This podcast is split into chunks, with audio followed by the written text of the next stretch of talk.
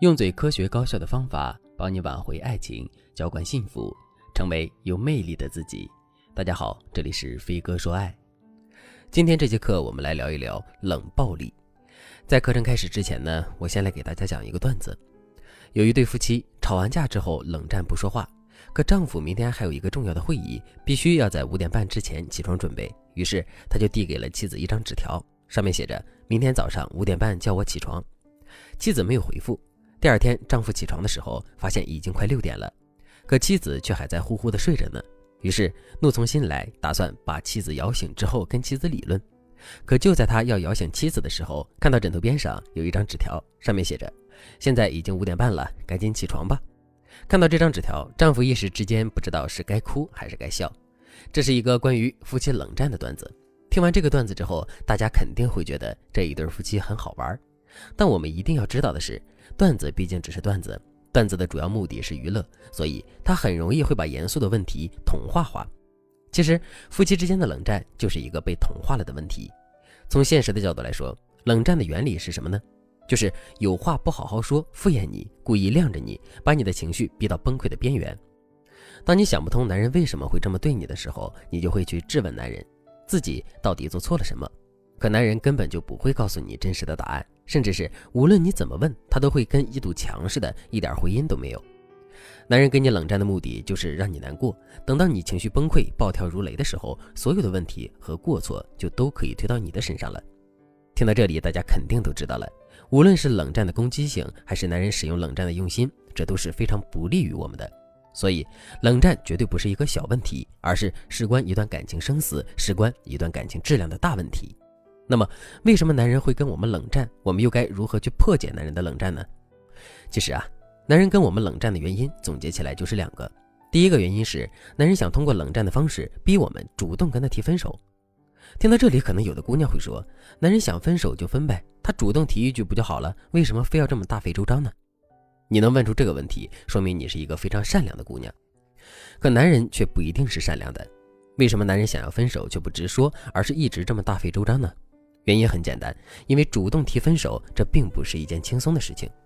男人害怕他贸然提分手会背负上渣男的名声，而且如果他提出分手之后，我们对他纠缠不休的话，这也是一个巨大的麻烦。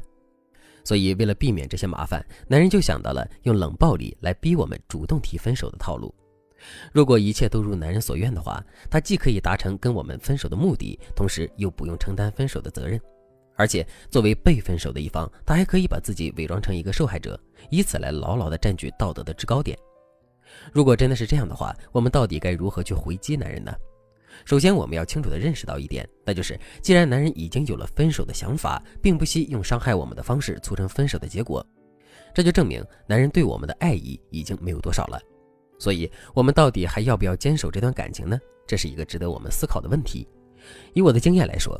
我觉得坚守的意义并不大，即使现在选择了坚守，之后失败的概率依然很高。但最终如何选择，全靠我们自己的意愿。如果我们最终做出了放弃的决定，那么接下来我们该怎么做呢？很简单，我们要不动声色的一直跟男人耗着。现在男人已经不惜用冷暴力的方式来逼我们主动提分手了，这就说明男人是非常急于跟我们分手的。所以只要我们按兵不动，男人肯定很快就会受不了的。等到他原形毕露了，我们就牢牢地占据优势了。如果你觉得自己的力量比较弱小，想要得到专业帮助的话，也可以添加微信文姬零五五，文姬的全拼零五五，来获取专业的指导。第二个原因是，男人想通过冷战的方式来报复我们。